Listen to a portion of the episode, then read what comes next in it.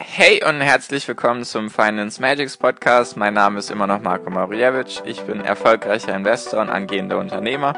Mehrmals wöchentlich möchte ich dir mit diesem Podcast helfen, das Beste aus deinem Geld und deinem Leben rauszuholen.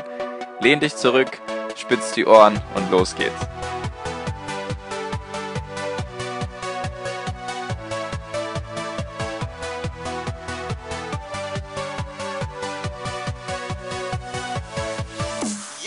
Hi und herzlich willkommen zum Finance Magics Podcast. Wir sind heute bei Folge 152 und heute möchte ich mit dir darüber reden, sind Aktien im Moment zu teuer? Wie komme ich überhaupt zu der Aussage, ja, genau, also sind Aktien im Moment zu teuer am Hand vom KGV, am Hand vom Schiller KGV und was ist das Schiller KGV und genau, wie ist es einzuordnen, Positives und Negatives dazu, genau, alles das in dieser heutigen Folge.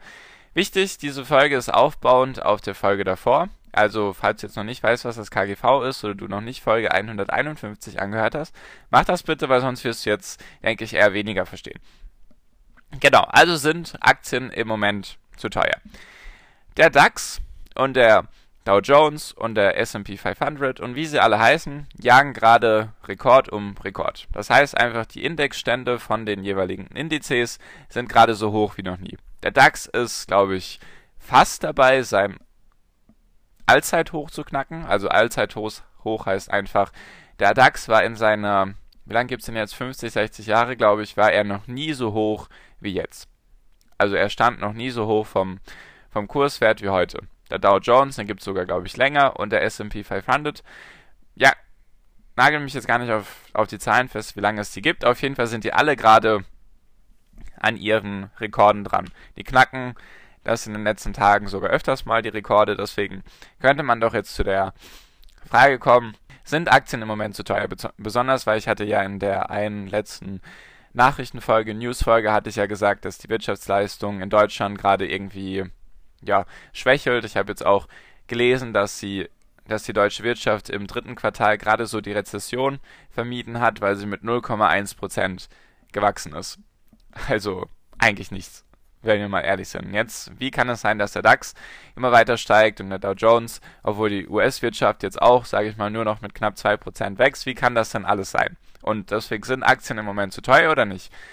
Und das normale KGV, das hatte ich dir jetzt schon präsentiert in der Folge davor, dann nimmst du einfach den Kurswert von den Aktien, die jetzt zum Beispiel im DAX sind, würdest du jetzt nehmen und würdest schauen, wie viel Gewinn machen diese ganzen Unternehmen und dann hast du eben ein Verhältnis. Und beim DAX und beim Eurostoxx, also Eurostoxx 50 ist der mit den 50 größten Unternehmen aus der EU oder aus Europa. Das weiß ich jetzt gerade selber nicht ganz genau, auf jeden Fall sagen wir einfach mal die 50 größten Unternehmen in Europa und der ist aktuell bei 14. Also das Verhältnis von aktuellem Kurswert Aktien im Verhältnis zu den Gewinnen, den die Unternehmen ausschreiben, liegt bei 14. Langjähriger Mittelwert, ich glaube die letzten 30 bis 40 Jahre werden da angeschaut, liegt da bei 12. Also minimal erhöht. Genau, also langjähriger Mittelwert 12 und Eurostoxx und DAX sind bei 14 circa. Und der S&P 500, also der mit den 500 größten Unternehmen nach Marktkapitalisierung in den USA, liegt aktuell bei 18,3, nur der hat einen langfristigen Mittelwert von 15. Also der ist auch leicht erhöht.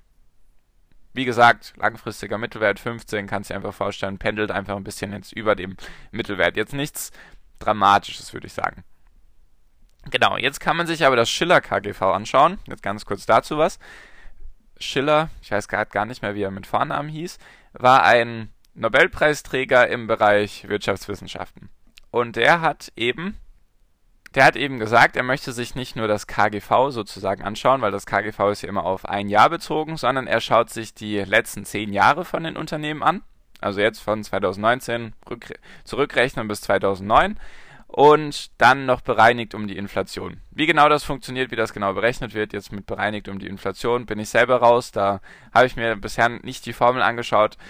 Falls du da Interesse hast, findest du es bestimmt relativ schnell, nur damit du einfach weißt, Schiller KGV die letzten 10 Jahre von den Unternehmensgewinnen werden angeschaut und dann wird da einfach dadurch ein Mittelwert entdeckt. Also wie gesagt, wahrscheinlich mathematisch ziemlich aufwendig, das zu berechnen, weil du brauchst die ganzen letzten 10 Jahre und dann musst du davon überall den Mittelwert berechnen und so weiter.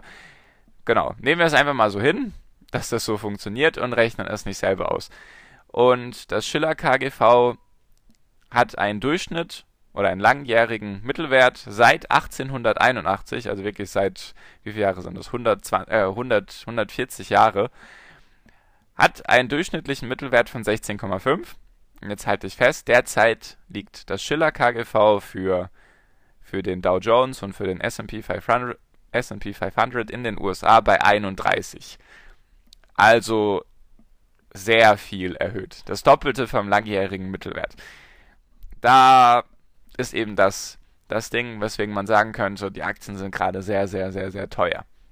Weil eben durchschnittlicher Mittelwert 16 und jetzt ist das Ding doppelt so viel gerade. Also ja, sozusagen rein mathematisch gesehen müsste es jetzt irgendwann wieder zum Mittelwert zurückkommen. Nur das Ding ist, also müsste es eigentlich zurückkommen, weil das Ding ist nämlich, immer wenn es über 25 war, also das Schiller KGV, dann kam es irgendwann zu einem Crash oder eben einer schlechten Periode, sag ich mal. Und zwar war das in den 1930er Jahren so, da war die große Depression in den USA, dann war es in den 1960er Jahren, in den Jahren Mitte 1990, also irgendwas 1995 bis 1999, da war ja die Internetblase bzw. der neue Markt.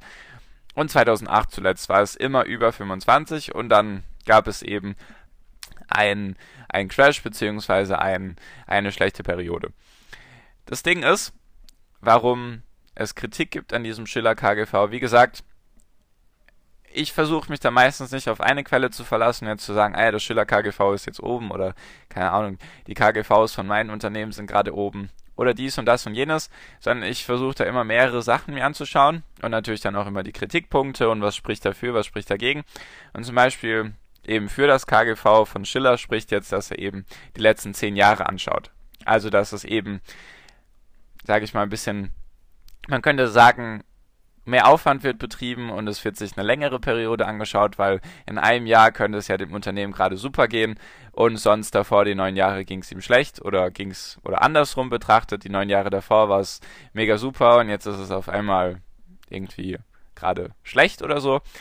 Und die Kritik eben an dem Schiller KGV ist, dass die Gewinne, es werden ja nur die Gewinne angeschaut, also wir sind wieder bei dem Thema von der Folge davor, es werden nur die Gewinne angeschaut und die Gewinne können bilanziell von den Unternehmen runtergerechnet werden. Wenn du halt sagst, ich habe gerade, also jetzt als Unternehmen, ich habe gerade irgendwelche zusätzlichen Ausgaben, ja, dann ist auf einmal dein Gewinn kleiner. Also da gibt es ja alle möglichen Steuertricks und sonstige Tricks, die du da anwenden kannst, die natürlich die Unternehmen legal anwenden dürfen und dadurch wird dann dein Gewinn kleiner. Bestes Beispiel, Amazon hatte, ich glaube, von den ersten 15 Jahren an der Börse hatte es vielleicht in einem Jahr mal einen Gewinn oder so und sonst halt nie.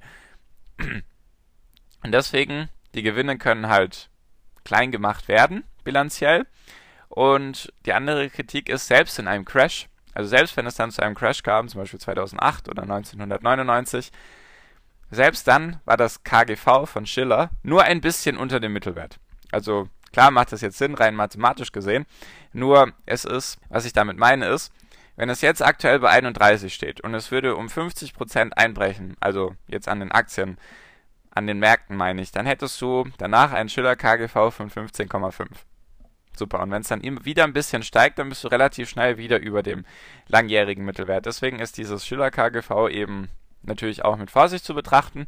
Nur einfach mal vielleicht eine Zahl für dich, mit der du ja, dir Gedanken darüber machen kannst, wie du vielleicht mit deiner Strategie weitermachen möchtest. Also ganz ehrlich, meine Meinung dazu, ich verändere gerade gar nichts. Ich denke mir jetzt nicht, oh nein, das Schiller KGV ist jetzt irgendwie oben, ich verkaufe jetzt alles, sondern ich bin eigentlich zu 100% investiert in Aktien und verändere gerade wenig. Vielleicht ist es naiv, es kann natürlich alles passieren, es kann auch morgen alles runterkrachen. Nur, wie gesagt, ich bin ich bin sehr zufrieden mit den Unternehmen, die ich gerade besitze, deswegen versuche jetzt nicht in Panik zu verfallen, eben wegen solchen Sachen, weil, wie gesagt, es kann halt passieren, dass das Schiller KGV hoch ist und dann passiert trotzdem längere Zeit nichts.